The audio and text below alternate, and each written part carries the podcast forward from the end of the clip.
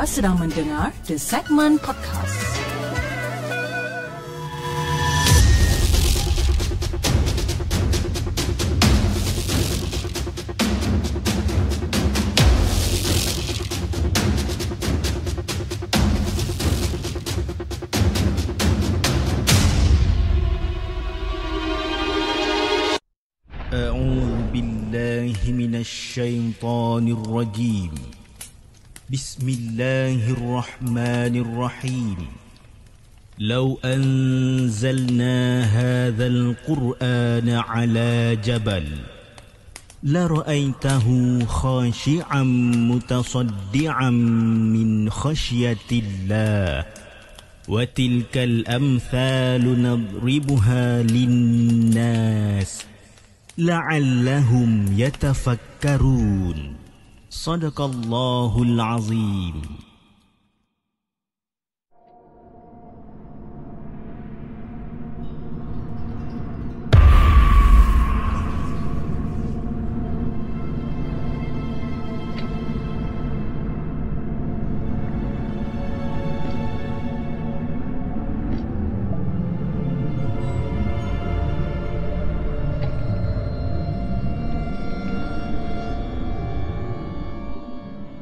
Welcome back to the segment Apa khabar guys? Saya harap anda semua dalam keadaan sihat Dan hari ini 24 hari bulan Julai Bertemankan saya sekali lagi Dalam satu lagi rancangan Markas Puaka Di mana kita akan berkongsikan tentang kisah-kisah seram Yang telah dihantar ke the segment Dan juga yang mana yang kita telah ambil Daripada blog-blog tempatan Apa khabar guys? Okey, uh, saya ingin mengucapkan uh, selamat datang kepada semua penonton-penonton yang berada di saluran TikTok dan juga di saluran Merah pada malam ni. Antaranya yang terawal pada hari ini kita ada Syamir, kita ada Muhammad Wazir, Lil Devil 872 selaku moderator, kita ada Arif Haikal, Lia Channel, Nurul Hanis, Minah Rider, Hazwan Suhaili, Nazmi Nazmi, Acik Utara, Lemon Star, kita ada DZ uh, dan di saluran TikTok kita ada Angah King, kita ada Melissa, Faizal, kita ada Hazard Bill, Angah King, Cik Man, Hani Bani, Akan Ninja Hattori, Min, uh, Asukali, Muhammad Nur, kita ada Said Datul, Mami pun ada juga Alhamdulillah. Terima kasih sangat-sangat saya ucapkan. Dan juga selamat datang kepada Suzana daripada Singapura. Okey, malam ni kita ada lebih kurang dalam hmm, enam cerita yang kita nak kongsikan pada malam ni. Jadi jam, uh, tanpa masa, kita mulakan dengan kisah kita yang pertama. Kisah yang dihantarkan oleh Kashaf. Jom kita dengarkan.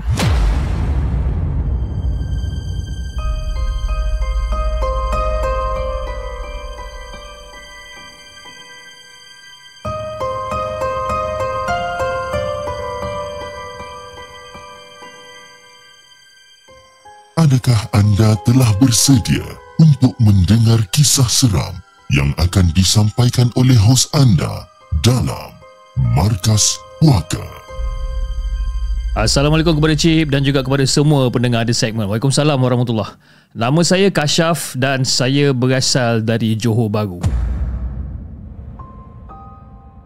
Jadi sebenarnya saya nak ceritakan saya nak ceritakan tentang pengalaman yang tak berapa manis yang berlaku dekat gerai mak saya ni.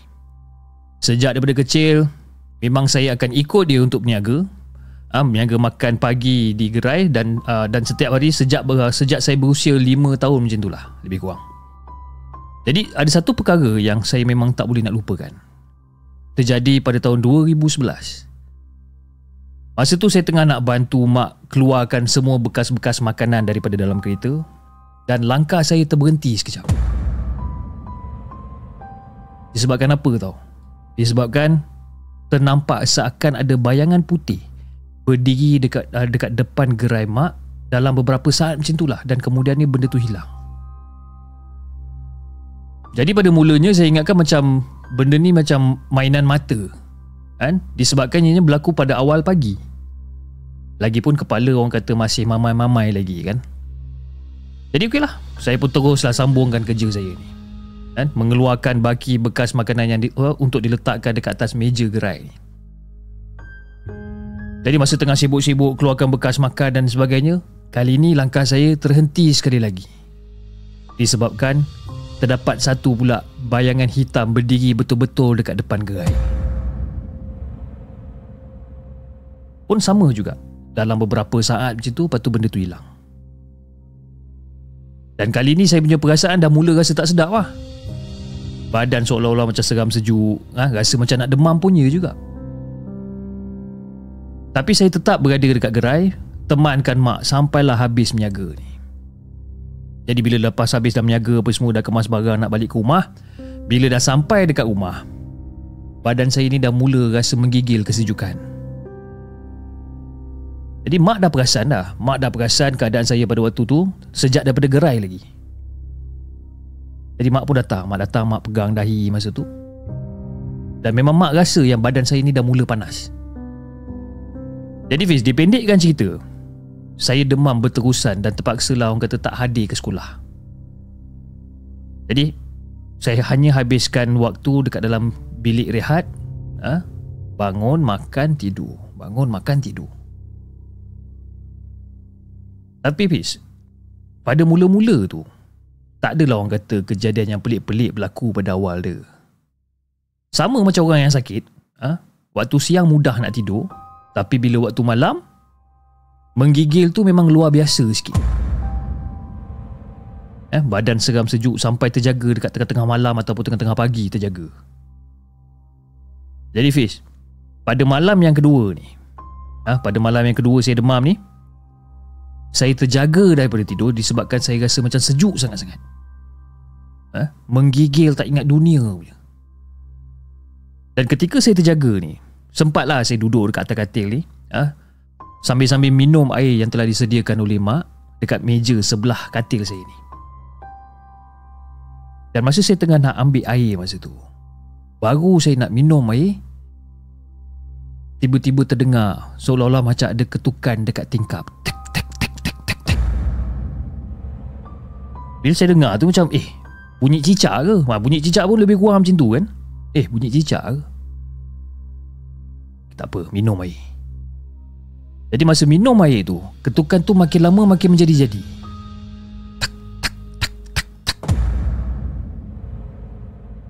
Bila saya fikirkan balik Kalau katakan bunyi cicak Dia punya bunyi tu takkan sama. Ha, Dia akan perlahan dan laju kan? Tapi kali ni bunyi tingkap tu Bunyi dia sama sekata.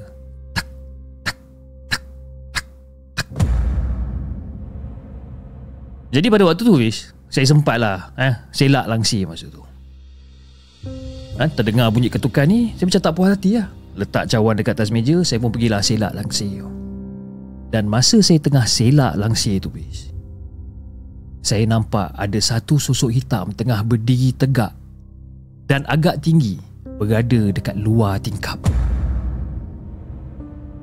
Dan sosok yang saya nampak ni Bayangan dia macam asap tau Dan nampak dia betul-betul berdiri kat luar tingkap tu Saya pun apa lagi menjerit lah Ha? Menjerit sekuat hati masa tu jadi masa masa saya tengah menjerit ni mak pun datanglah ke bilik. Kan buka pintu bilik dia nampak saya dalam keadaan yang tengah kelang kabut ni dia pun cubalah untuk tenangkan saya. Jadi dipendekkan cerita, ubat klinik pun tak jalan, maka pergilah buat rawatan perubatan Islam ni. Jadi Fiz bila dah umur 19 tahun ni dan fikir balik apa benda yang dah jadi tu, memang betul orang cakap. Hijab ni kalau terbuka dia bukanlah satu kebolehan tau tapi dia more kepada ujian sebenarnya. Jadi saya nak ucapkan terima kasih kepada Hafiz dan juga kepada semua penonton Markas Puaka kerana sudi untuk dengarkan kisah saya ini. Assalamualaikum.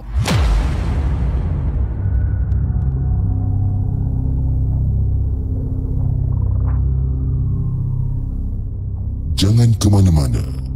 Kami akan kembali selepas ini dengan lebih banyak kisah seram.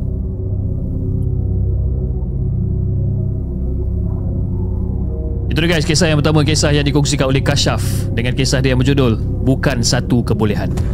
Okey, kita ada Bamboy, Bamboy TV ataupun Bamboy TV The Crime Storyteller in the house. Terima kasih boy kerana sudi untuk hadir ke dalam rancangan Markas Puaka. Tapi boy sendiri cakap dia kata chip uh, out of focus. Okey, sekarang ni kamera masih out of focus ataupun dah okey? And sebab saya tak tahu kenapa Tapi mungkin saya ada masalah dengan lens kot But the moment saya letak tangan macam ni Dia takkan fokus lah tangan saya ni Sebab saya dah lock fokus kan Tapi probably saya tahu dia nak bergerak banyak lah kot kan Sekarang okey kan? Sebab macam macam dulu uh, saya punya kamera ni dia ada auto focus. Kalau saya letak tangan dekat depan dia memang akan terus fokus kan. But then uh, bila saya ke belakang tu dia oh dia out of focus balik eh. Saya pun tak tahu lah kenapa. Kan? Okay sekarang dah okay. kan? Pandai-pandai lah korang eh. Dia fokus ke out of focus ke. dia kacau fokus balik lah Jeep. Uh, lantak lah. Pandai-pandai lah korang kan. Dia biar dia fokus tu biar dia out of focus sikit dia kurang lah nampak handsome dia. kan? Okay, okay, okay. Alright. Okay, jom kita dengarkan kisah kita yang kedua. Kisah kita yang kedua. Jangan tunjuk tangan dan simpan belakang. okay, jom kita bacakan kisah kita yang kedua. Kisah yang dihantarkan oleh uh, Ros Roshazimi. Rosh, macam mana saya nak sebut nama dia? Roshaz uh, Roshazimi eh. Ah, Roshazimi. Jom kita dengarkan.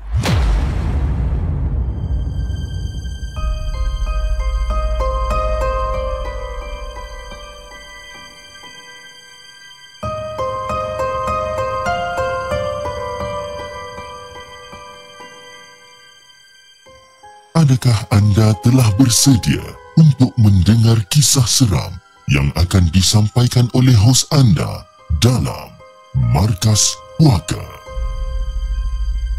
Assalamualaikum kepada Hafiz dan juga kepada semua penonton Markas Puaka. Waalaikumsalam warahmatullahi Fiz, aku sebenarnya ni kurang sihat. Ah, demam. Memang daripada malam tadi aku demam sebenarnya. Tapi bila demam ni kan, Aku akan teringat satu kisah dulu masa aku tinggal dekat asrama putra. Waktu tu menjelang pagi badan aku masih panas. Ha, kepala masih pening. Dan demam kali ni macam agak teruk sikit. Jadi selepas subuh, kawan-kawan sedom aku ni dah mula sibuk. Bersiap sedia untuk pergi ke sekolah. Jadi rutin pelajar di, uh, dekat Aspura ataupun asrama putra ni macam itulah. Kan? Jadi waktu akhir untuk kami melangkah keluar daripada pintu pagar asrama lebih kurang dalam pukul 7.20 pagi. Kalau katakan masuk 7.21 pagi, ah itu dah kira lewat lah. Ha? Kalau nasib kau memang tak baik, Fish, memang rotan lah kena.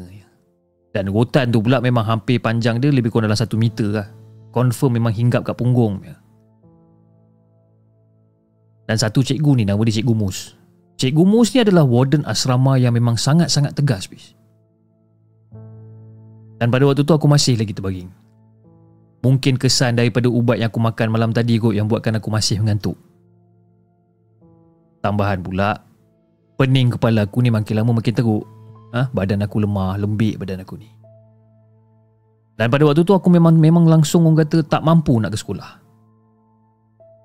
Jadi bila semua kawan-kawan aku dah gerak pergi ke sekolah, asrama ni dah jadi sunyi. Kan? Dan orang kata Ombak pun tak kedengaran. Kenapa aku cakap pasal ombak? Sebab sekolah aku ni memang betul-betul dekat tepi pantai. Dan asrama aku adalah yang paling dekat dengan pantai. Jadi Fiz Tengah aku tengah lepak-lepak kan Tengah baring masa tu Baru tengah tidur kan? Dan tiba-tiba tidur aku ni terjaga Fiz Aku terjaga daripada tidur disebabkan bising daripada mesin rumput Pak Mat. Pak Mat ni adalah seorang tukang kebun. Eh? Bunyi mesin rumput ni. Dan bunyi ni macam ganggu tidur aku lah.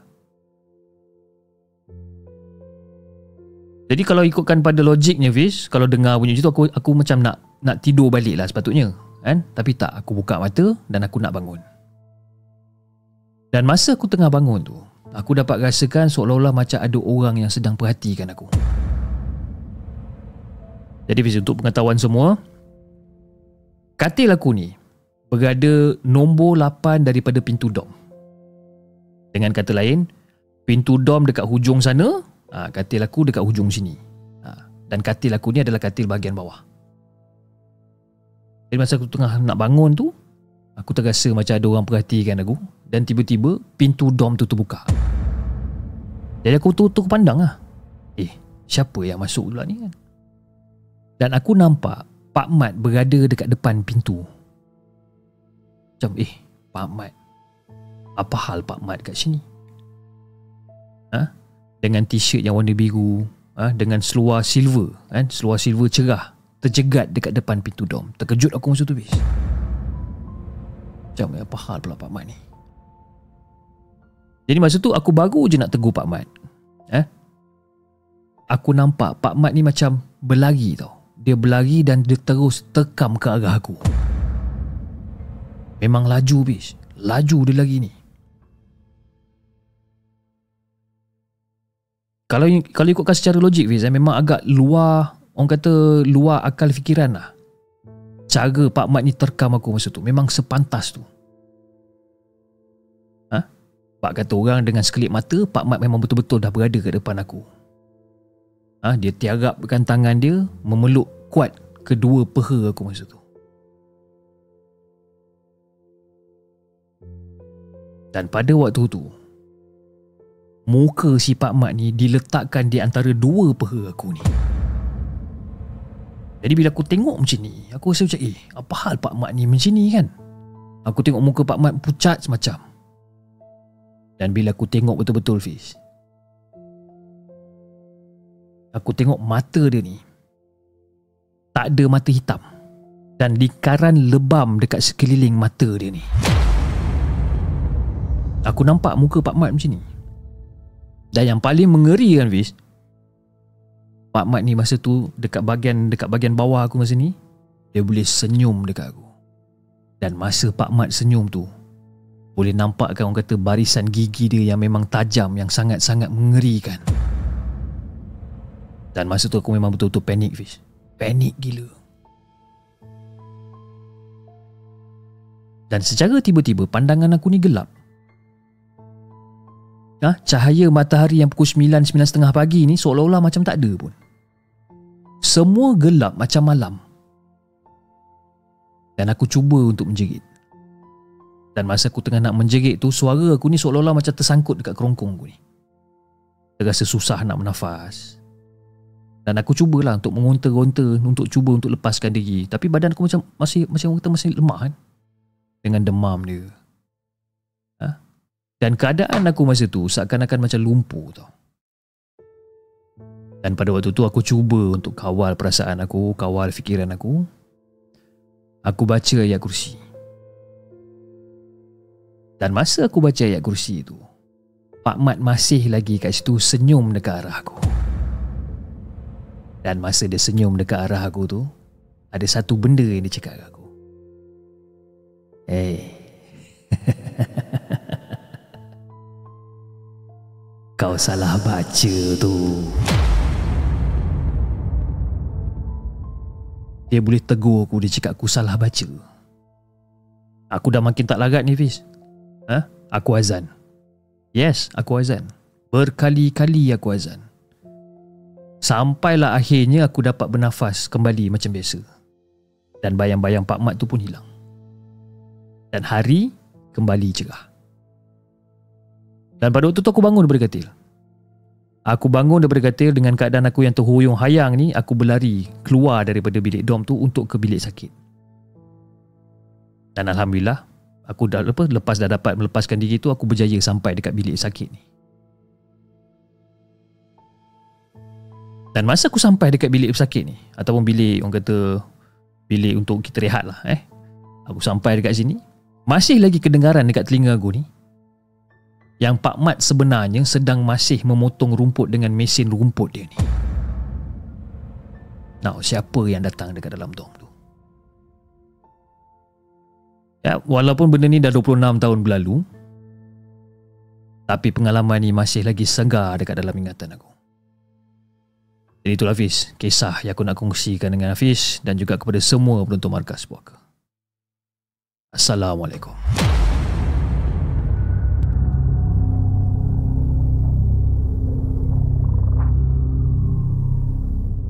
Jangan ke mana-mana.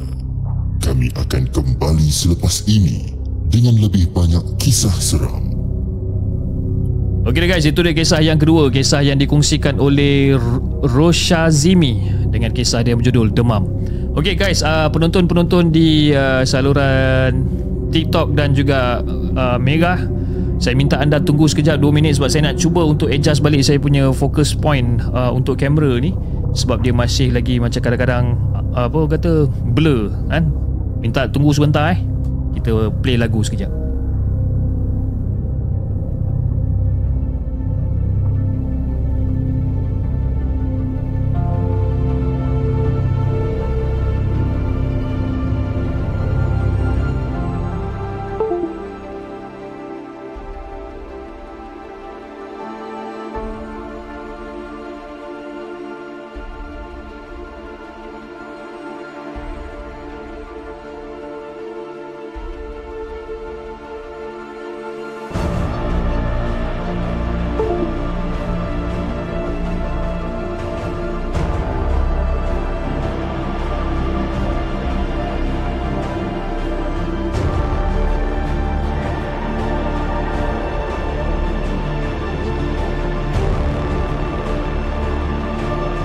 Okey, sebentar eh.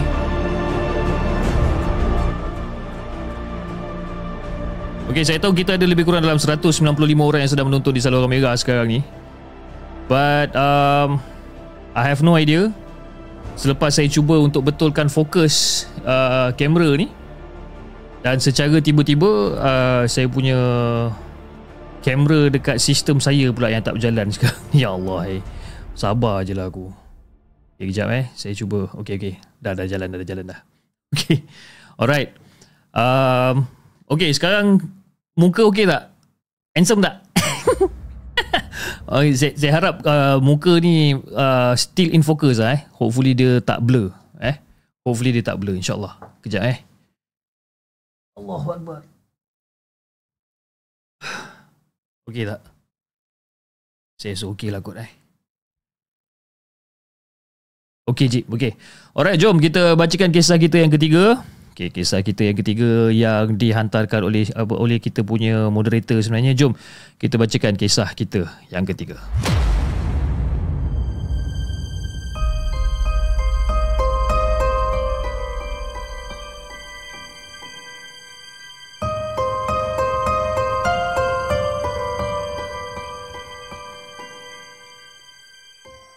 Adakah anda telah bersedia untuk mendengar kisah seram yang akan disampaikan oleh hos anda dalam Markas Puaka? Assalamualaikum Fiz. Waalaikumsalam warahmatullahi Okey Fiz, hari ni aku nak kongsikan ataupun nak share tentang seorang pemilik video yang bernama Asrul Samsu yang berusia 33 tahun yang berasal dari kota Belut, Sabah. Okay Wiz. Sebenarnya video dia ni viral tau. Video dia viral beberapa hari yang lepas. Lepas dia bersama ahli keluarga dia Berjaga dekat kubur selama tujuh hari tujuh malam. Selepas ibu saudara dia meninggal dunia pada hari Jumaat yang lepas. Tujuh hari tujuh malam Wiz. Eh? Jadi makcik dia ni meninggal dunia pada 8.15 pagi pada 21 Julai yang lalu. Dan dia meninggal disebabkan sakit tua lah ha? disebabkan komplas, uh, komplikasi daripada paru-paru berair bercampur pula dengan kanser payudara menyebabkan asbab kembali ke rahmatullah pada usia 65 tahun. Jadi Fiz, pada menurut pada kata dia ni, pada asal dia ni dia cuma post sekadar konten je lah. Tapi tak sangka benda tu boleh viral. Dan banyak persoalan ditanya, kenapa tidur dekat tanah kubur? Kenapa? Tak takut ke kalau berdepan dengan gangguan-gangguan mistik ha, sepanjang jaga kubur ahli keluarga dia ni? Jadi Fiz, menurut pada kata Asrul ni, memang dah menjadi adat bagi orang Iranun yang mana menjadi kewajib, uh, ke, kewajiban bagi mereka ni untuk menjaga ahli kubur yang meninggal. Dan selepas hari ketujuh, ahli keluarga juga akan mengadakan kenduri arwah untuk si mati ni. Dan banyak kali jugalah si Asrul ni ikut tradisi kan. Tak ada timbul rasa pelik pun sebenarnya. Now, cerita pula tentang mistik. Eh? Bila kita cerita tentang mistik ni, Asrul cakap, eh, ketika menjaga dekat kubur ni, dia orang ni tak adalah aktiviti sangat pun. Ha? Aktiviti dia selain macam membaca Quran, berbual-bual kosong, kadang-kadang orang main carom kat situ. Bayangkan. Tapi ada pernah sekali ni. Masa orang tengah tidur dekat kawasan kubur ni tujuh hari tujuh malam ni. Pernah juga si Asrul ni. Dia seolah-olah macam terbau benda yang wangi bis. Tapi bukan masa dia menjaga kubur arwah makcik dia ni lah. Pernah satu ketika dulu dia terbau benda yang wangi. Dan dulu masa arwah nenek si Asrul ni meninggal sekitar tahun 2005 uh, macam tu. Dia orang pernah nampak kepala dan juga usus terbang. Ada balan-balan yang datang dekat kawasan kubur. Jadi bila dah nampak, dia orang ni pun pergilah panggil orang yang lebih tinggi ilmu dia ni untuk bacakan ayat-ayat Quran untuk menghalau entiti tersebut. Dan menurut pada kata dia, kalau katakanlah dia jaga uh, kalau katakanlah dia tinggal dia tinggalkan kubur ni tanpa dia jaga. Eh? Kubur tu pasti akan digali oleh si balan-balan ni. Sebab itulah kena jaga selama tujuh hari tujuh malam. Dan antara sebab lain adalah untuk mengelakkan daripada pengamal ilmu hitam.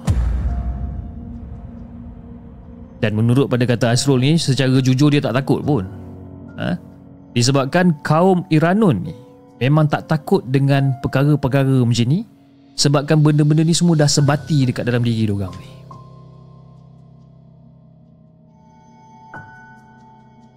Jadi kalau ada rezeki Mungkin insyaAllah The segment akan cuba Untuk jemput si Asrul ni secara live Kan? Mungkin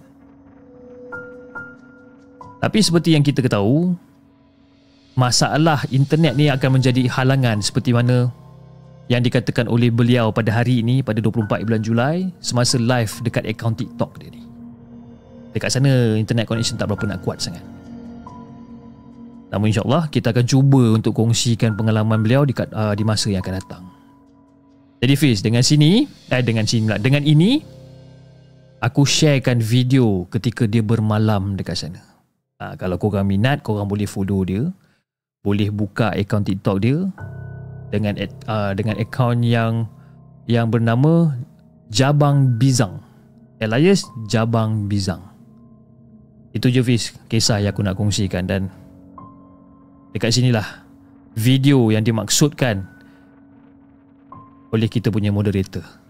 Jom kita saksikan video dia. Alhamdulillahi Rabbil Alamin Kau pernah betapa bro. Kuburan. Tujuh hari Tujuh malam. Macam itu bro. Bukan jadi something Mesti mau ada ilmu. Tidur di kuburan bosku Apa ya? Sebelah saja bah. Apa juga ini nah? Kalau anda cukup ilmumu Janganlah cuba-cuba bosku ya. Assalamualaikum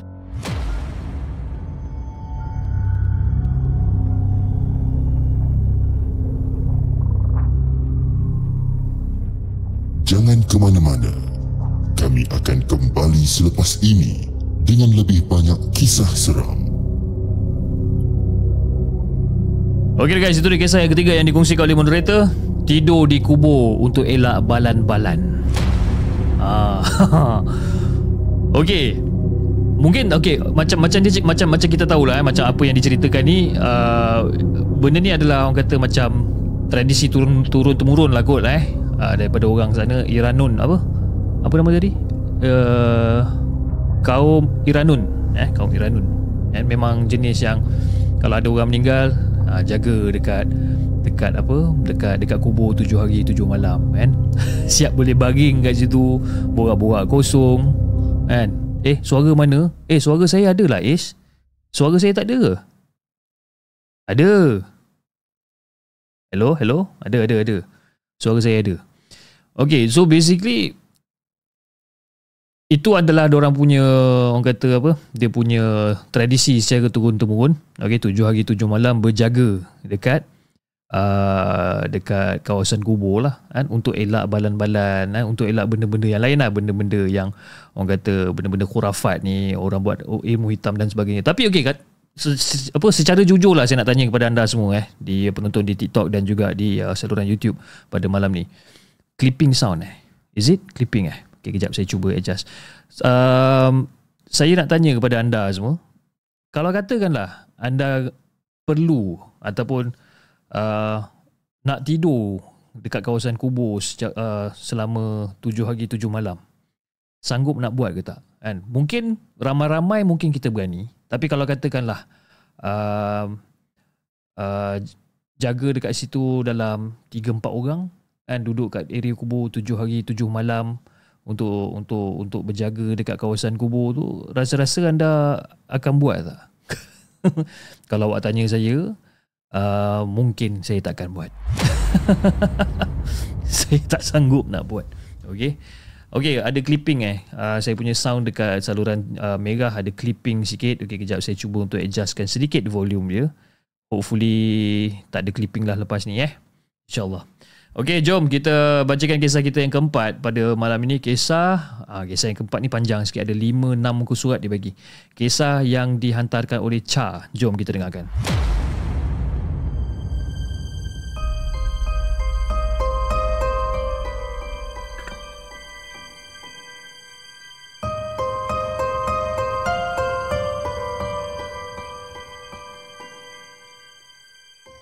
Adakah anda telah bersedia untuk mendengar kisah seram yang akan disampaikan oleh hos anda dalam Markas Puaka?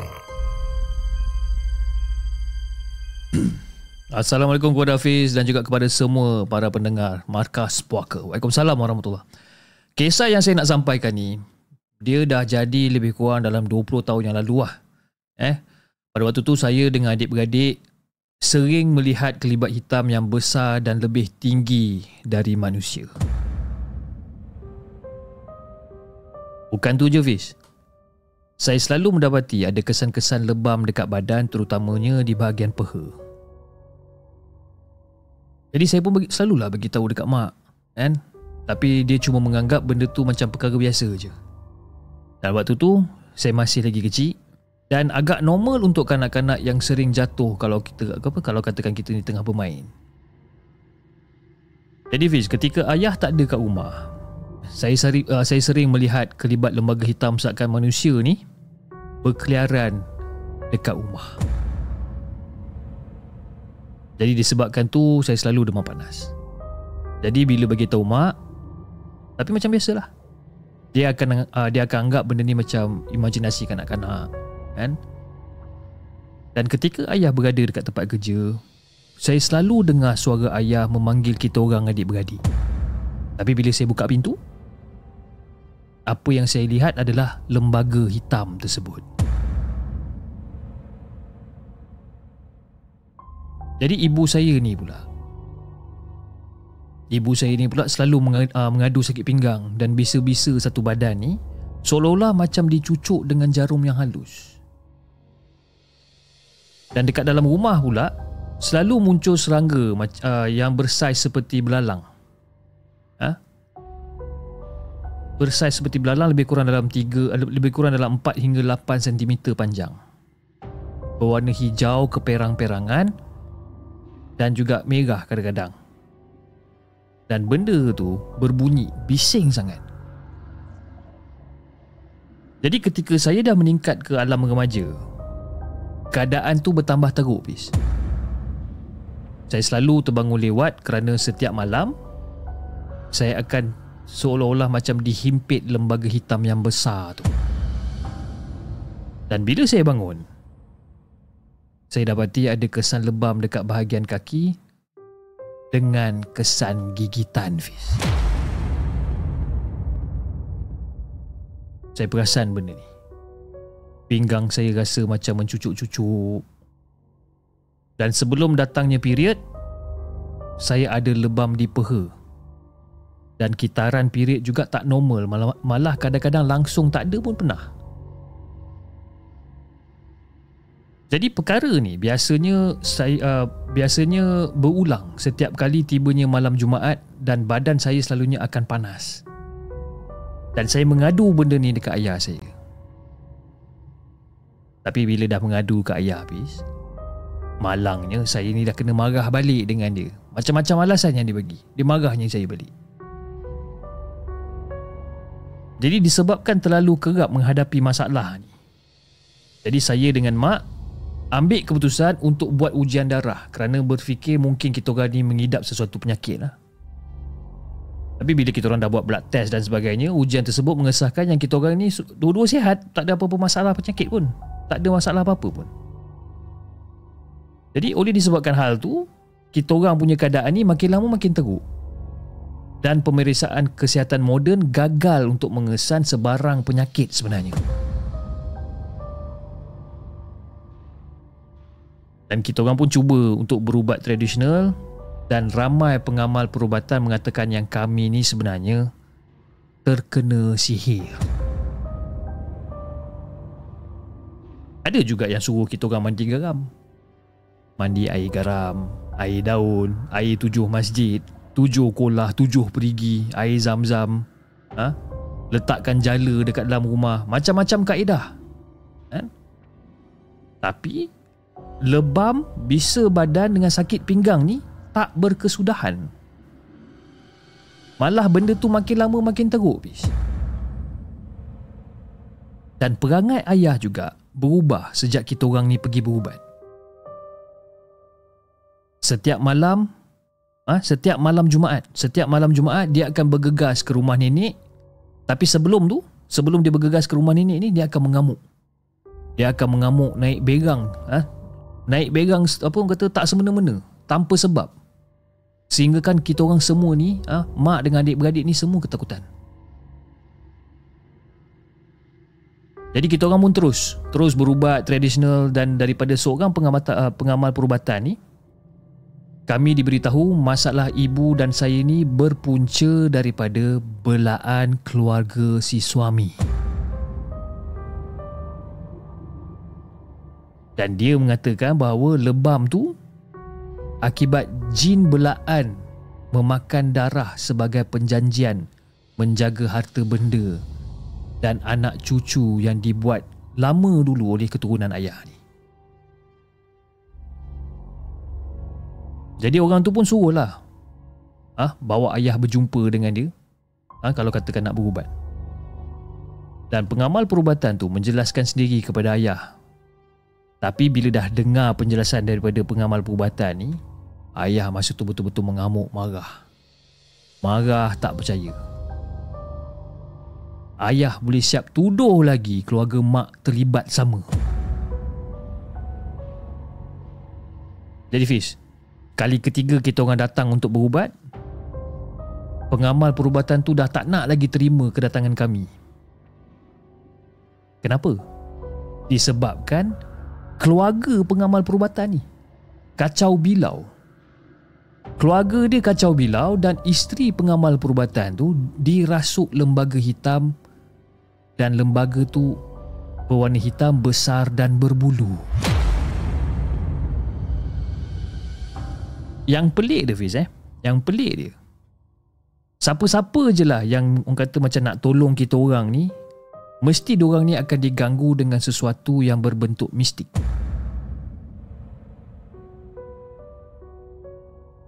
Dan sejak daripada tu saya dengan mak bertambah teruk. Tidur malam terasa dihimpit dan pernah bermimpi dirogol lembaga hitam besar tu bis.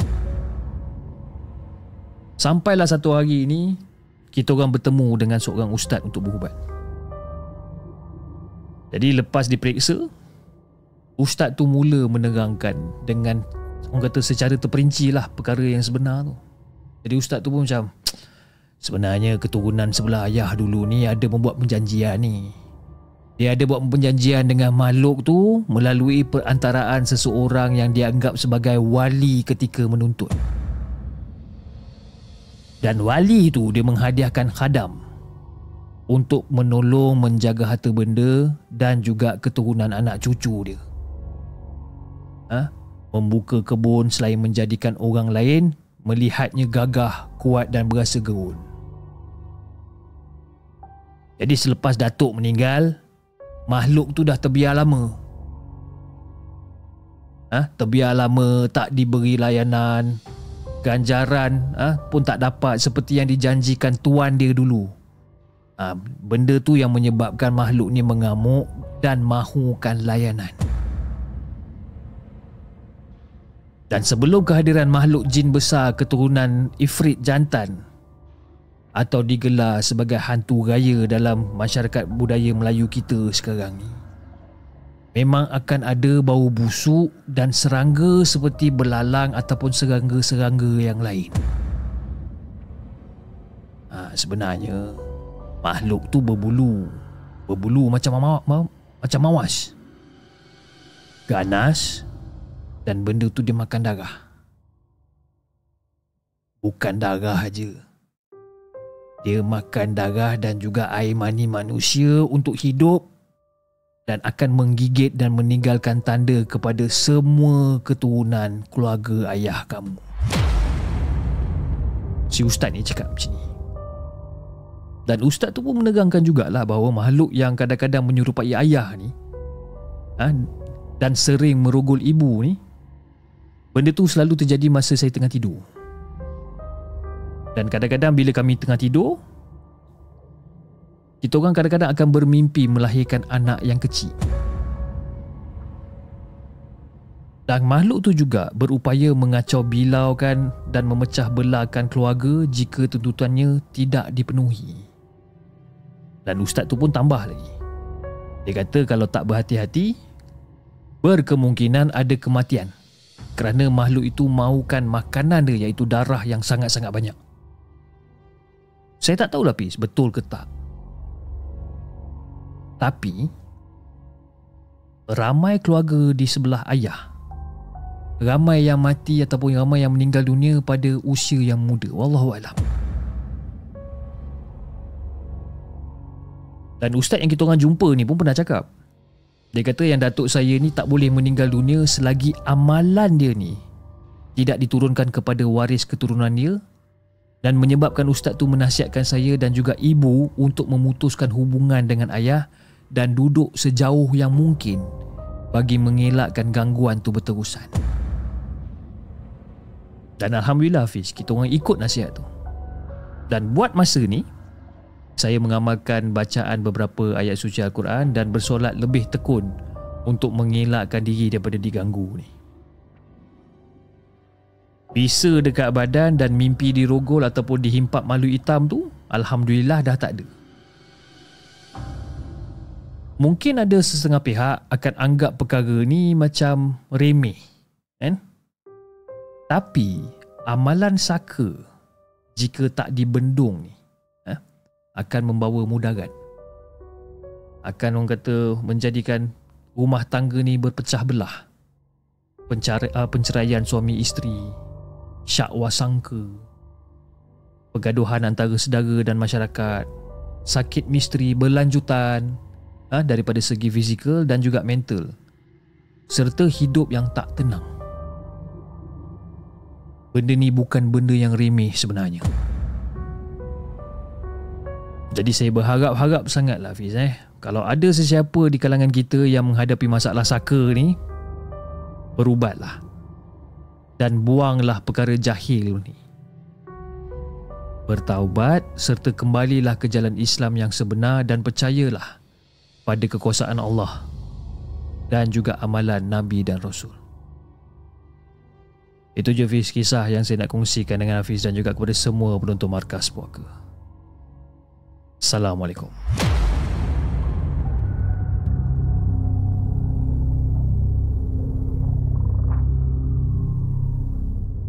Jangan ke mana-mana. Kami akan kembali selepas ini dengan lebih banyak kisah seram. Kisah yang dikongsikan oleh Cha dengan kisah dia yang berjudul Saka Susul Garur. Ha, terbelit-belit lidah saya nak cakap eh. Saka Susur Galur. Ha, itu kisah yang keempat. Eh. Okey, jom kita bacakan kisah kita yang kelima. Kisah yang dikongsikan uh, oleh Cikgu Siti. Dia kata, Assalamualaikum kepada Hafiz dan juga kepada semua penonton Markas Puaka. Waalaikumsalam warahmatullahi Saya minta maaf uh, awal-awal sebab kata cerita ni ringkas je. Okey Fiz, waktu ni Waktu kejadian ni berlaku, saya berada dekat dalam kelas di sebuah pusat pengajian. Dan kebiasaannya saya akan mengira bilangan pelajar di awal, sebelum dan selepas kelas. Dan pada waktu tu, kelas habis lebih kurang dalam pukul 10 malam ah. Jadi bila kelas dah habis, saya pun mulalah kira 1 2 3 4 5 7 9 12 13, 14, 15 eh Eh Salah kira ni 1, 2, 3, 4, 5 7, 9 12, 13, 14 15 Eh. Pelajar aku hari ni ada 14 orang ke 15 orang? Jadi pada waktu ni Pelajar saya dah mula rasa pelik. Diorang dah tak sabar nak balik. Lepas tu ada seorang budak ni cakap lah Cikgu cepatlah cikgu. Nak balik ni cikgu. Eh sabar sabar sabar Dan sekali lagi saya mula mengira. 1, 2, 3, 4, 5, 6, 7, 8, 10, 11, 12, 13, 14, 15 Dan waktu ni saya memang dah telan air liur habis. Debaran dekat dada ni seolah-olah macam orang kata kuat sangat tau. Dan pada waktu tu saya berbisik pada diri saya sendiri Hei tolonglah jangan kacau aku weh Janganlah kacau aku. Dan pada waktu tu saya pejamkan mata Saya baca surah jin ayat 12 Dan selepas tamat membaca Saya pun macam Tarik nafas panjang-panjang. Saya kira lagi sekali. 1, 2, 3, 4, 5, 6 11, 12, 13, 14 Syukur sangat-sangat Waktu tu nombor tu memang tepat memang tepat berada orang kata dalam seran, apa senarai kedatangan lah. Sama tally. Senar, senarai kedatangan ada 14 so bila saya kira lagi sekali cukup 14 orang. Jadi saya pun percepatkan bagi salam dan para pelajar semua pun dah keluar terus daripada kelas. Dan saya pun dah mulalah kemas-kemas barang dan bersedia untuk keluar daripada kelas. Dan waktu ni lah benda tu kacau lagi Fiz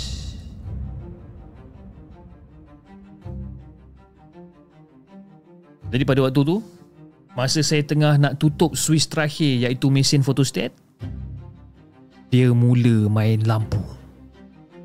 Tutup Buka. Tutup Buka. Dan masa tu saya sempat lah nak menjeling. Ha, Saya nak menjeling ke arah switch lampu yang berdekatan dengan pintu masuk ni. Saya menjeling Saya tengok eh tak ada apa-apa pun kat situ. Dan dekat dalam hati ni Fiz Memang dah cuak habis Hafiz mana taknya? Benda tu dah main lampu pula. Perasaan ni memang rasa macam nak nangis lah. Ha? Kenapalah malam ni dia cari pasal juga. Jadi saya pun teruslah keluar Daripada kelas tu Dengan menutup switch lampu yang dia main tadi tu lah. Saya pun tutup. Now Masa saya tengah nak tutup pintu masa tu ah, Saya dah tarik pintu grill terdengar ada satu suara. Lima belas. Saya terdengar suara ni. Saya pun apa lagi? Terus tarik pintu grill kunci. Terus belah daripada situ. Nasib baiklah sangat-sangat Dia tak tarik saya masuk balik dalam kelas tu ke apa ke. Ha? Cukuplah yang dia dah tunjukkan diri dia sebagai seorang pelajar yang berpakaian biasa Cuma muka dia pucat sedikit dan jelas memandang tepat pada saya pada waktu itu. Ha? Pada waktu semasa saya tengah mengira bilangan pelajar tu. Hari-hari lain memang tak nampak benda ni. Jadi itulah pengungsian saya Fiz. Assalamualaikum.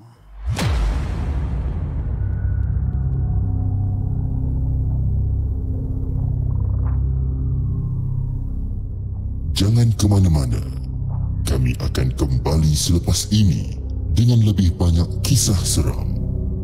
Kisah yang kelima, kisah yang dikongsikan oleh Cikgu Siti dengan kisah dia yang berjudul 15. Ha, seram cerita ni kan. Tiba-tiba masa saya cakap 15 tu tiba-tiba saya punya bulu roma pun bergemang juga tiba-tiba. Terima kasih Cikgu Siti di atas satu perkongsian yang pendek, ringkas tapi padat. Thank you so much.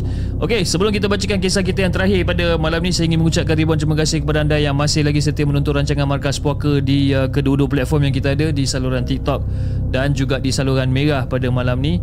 Kita ada lebih kurang dalam 340 orang yang sedang menonton di saluran Merah 135 orang yang sedang menonton di saluran TikTok Dan juga yang telah yang telah memberi sumbangan Melalui super sticker, super chat Dan juga TikTok gift pada malam ni. Dan antara sumbangan yang kita telah terima Daripada Ima dari Singapura Terima kasih Ima Di atas sumbangan yang telah anda berikan melalui super sticker. Daripada Yamada Akira telah menjadi uh, member satu Jepun selama 4 bulan. Dia kata sejak kerja dekat dalam mall jarang dapat join live dengan tenang.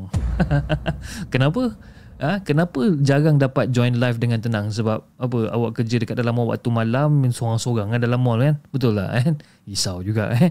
Daripada Lil Devil telah menjadi 2 bulan member Sang Saka. Terima kasih kata hello penunggu puaka semua. Hello Mel.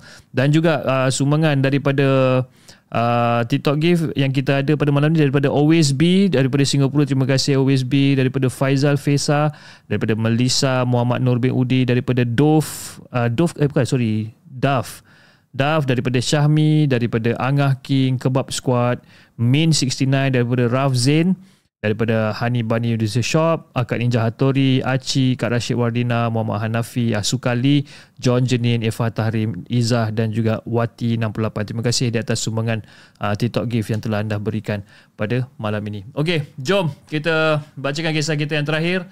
Kisah yang dihantarkan. Oh dah lama kita tak dapat kisah daripada, daripada Kak Zai. Kak Zai daripada Kuantan. Jom kita dengarkan kisah daripada Kak Zai.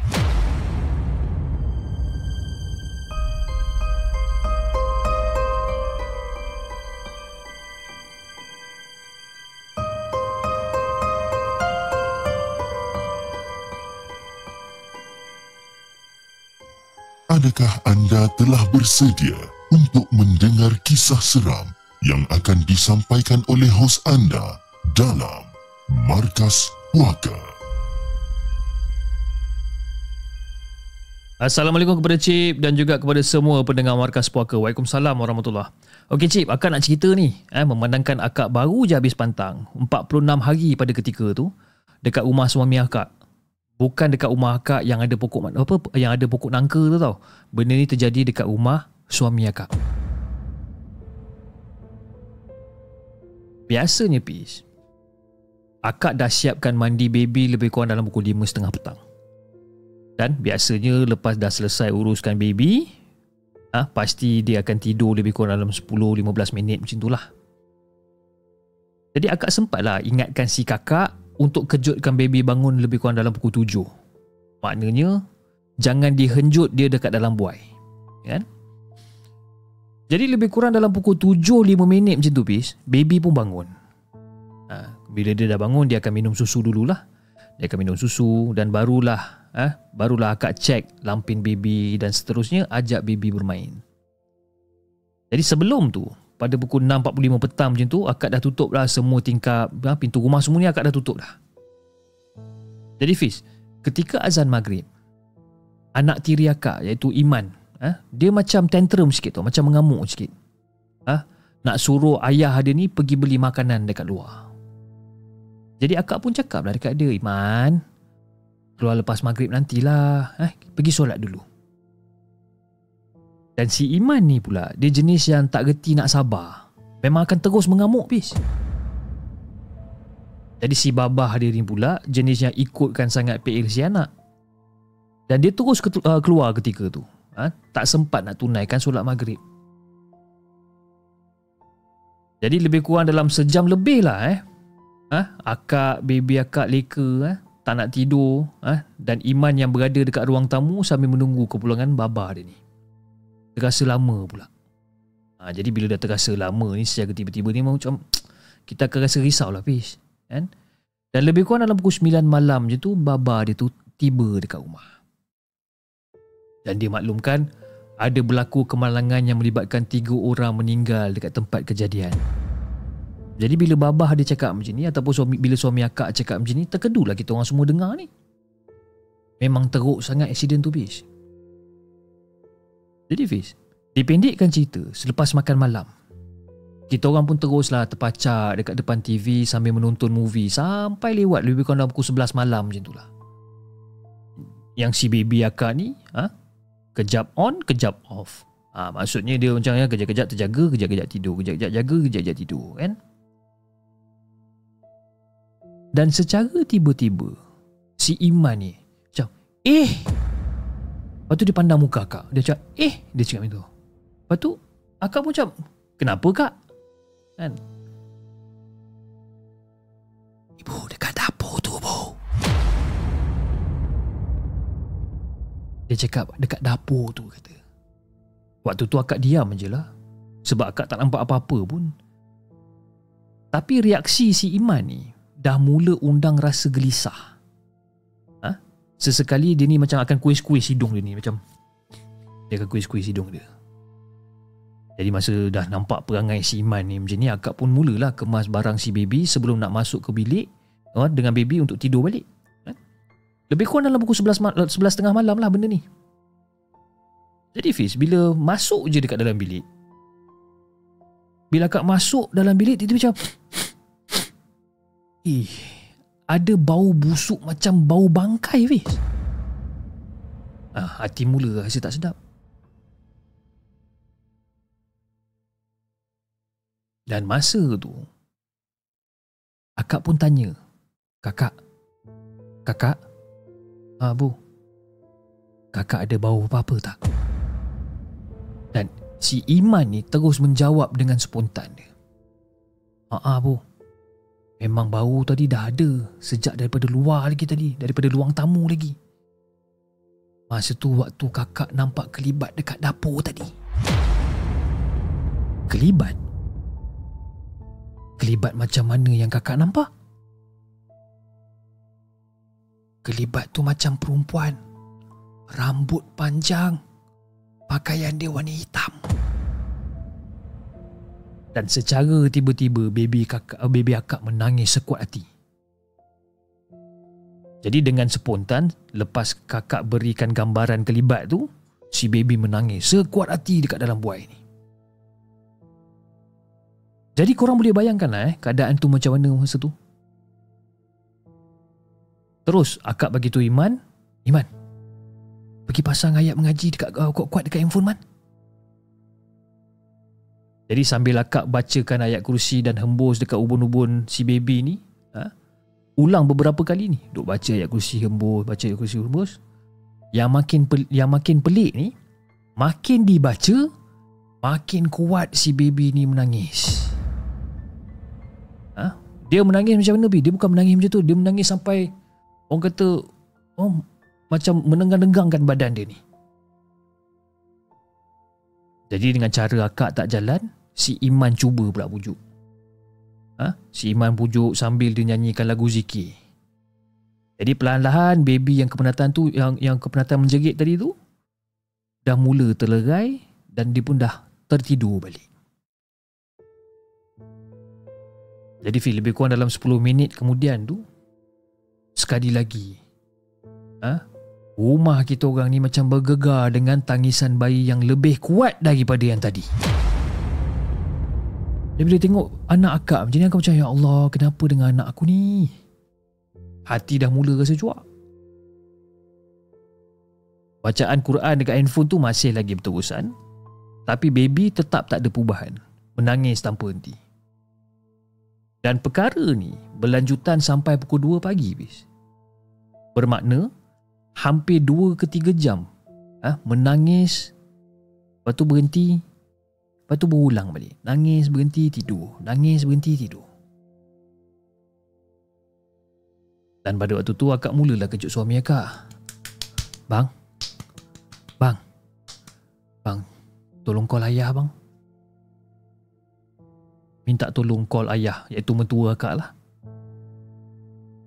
Yang buat akak geram, anak tengah macam ni, suami akak tidur lena elok aja. Dalam hati akak ni Pis, cuma satu. Janganlah kena sawan nangis ni. Ha, sawan tangis ni. Tolonglah jangan. Akak dah memang takut dah masa tu. Sebab apa? Sebab setiap kali baby akak terjaga, Baby akak ni dia akan pandang satu sudut. Ha, satu sudut atas dekat dengan tingkap. Dan mata dia tu macam terjegil-jegil macam tu. Sambil menangis kuat tanpa henti. Ha? Jadi bila suami akak dah call ayah dia ni, mertua pun sampai. Lebih kurang dalam 5-10 minit tu mertua sampai. Rumah mertua tak jauh. Dia pun sampai. Dan baby akak masih lagi dengan dengan aksi menangis dengan kuat dia ni. Jadi masa tu Mertua akak pun ambil alih pegang baby Yalah Akak pula masa tu dah memang betul-betul penat Fish Dan lebih kurang dalam setengah jam macam tu Baby tu pun terdiam Dan dia pun terus tidur Dan selepas beberapa lama untuk pastikan yang baby betul-betul lena, barulah diletakkan dalam buayan. Dan Alhamdulillah aman ketika tu. Jadi Fiz, sewaktu akak dalam kepenatan ni, Memang akak ada terdengar perbualan ayah mertua, suami dengan si Iman dekat luar ni. Cuma akak tak berapa dengar dengan jelas sepenuhnya lah. Tapi yang pasti yang akak dengar adalah uh, sebelum abah datang tadi memang ada benda yang kacau baby sebenarnya. Itu yang akak dengar. Dan Alhamdulillah malam tu berakhir dengan ketenangan lah. Jadi keesokan paginya tu Akak adalah berbogak dengan Iman pada waktu pagi ha? Nak tanya apa benda yang mentua kabarkan Yang berlaku malam tadi Jadi akak pun tanyalah dekat Iman Kakak Semalam Tok Bah cakap apa dengan kakak ha? Tok Bah cakap apa dengan kakak dengan Baba Oh Ibu Tok Bah cakap Benda sebelah kacau adik Katanya harta peliharaan. Memang tak jalan kalau kita duduk pasang ngaji ke benda, tak ada. Memang tak jalan. Tok Bah cuma halau je. Tapi bu, Tok Bah pun ada cakap, benda lain pun kacau juga. Dan rupa benda tu lebih kurang macam cicak yang besar. Jadi bila dengar Iman cakap macam ni, barulah ha? macam akak baru ada bercerita dengan Iman dan suami tentang benda ni. Kan? Tak sangka dia datang ganggu si baby pula. Cicak yang besar ni, Pis. Tak lain tak bukan sebenarnya dia adalah Umu Sibian. Seperti yang dikatakan oleh bapa mentua. Dan akak tetap tak puas hati. Lalu akak tanya lagi sekali dekat Iman tentang apa yang dia nampak kelibat dekat dapur sebelum terjadinya insiden malam tadi. Jadi bila akak tanya dekat Iman, Iman cakap mungkin itu adalah umur Sibian lah kot. Rupa dia hodoh katanya. Dan Alhamdulillah sekarang ni pun ha, dah balik ke rumah akak lah. Dah balik ke rumah akak yang betul lah yang, yang ada pokok nangka tu. Tak ada apa-apa pun yang terjadi dekat baby. Elok je Lena tidur malam. Jadi Pis Moral cerita yang akan nak sampaikan ni sebenarnya Sebelum maghrib ni ha, Kita semua jangan lupa tutup semua pintu dan tingkap Cuma yang menjadi persoalan dia Pukul berapa yang sesuai ha. Dan sekiranya berlakunya kemalangan Dan kita berada dekat tempat tersebut Seelok-eloknya bila kita sampai rumah Bersihkan diri dulu sebelum kita masuk ke dalam rumah Ha, lagi-lagi kalau dekat rumah ada anak kecil ataupun baby. Jadi itulah Hafiz. Kisah yang Kak Zai nak ceritakan dengan Hafiz dan juga kepada semua penonton markas puaka. Assalamualaikum.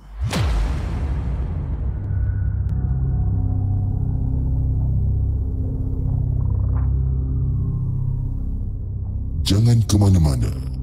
Kami akan kembali selepas ini dengan lebih banyak kisah seram.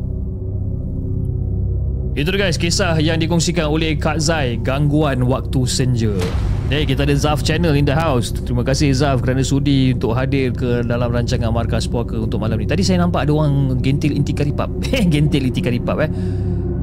Favorite song Sheriff ha, Melayan ni pun seram-seram sejuk rasa sambil buat inti karipap kan. Oh inti karipap sedap tu.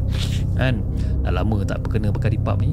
Eh, lagi nak goreng lah Kita ada karipap instant kan? Nak buat karipap sendiri tak mampu Karipap instant sudahlah eh.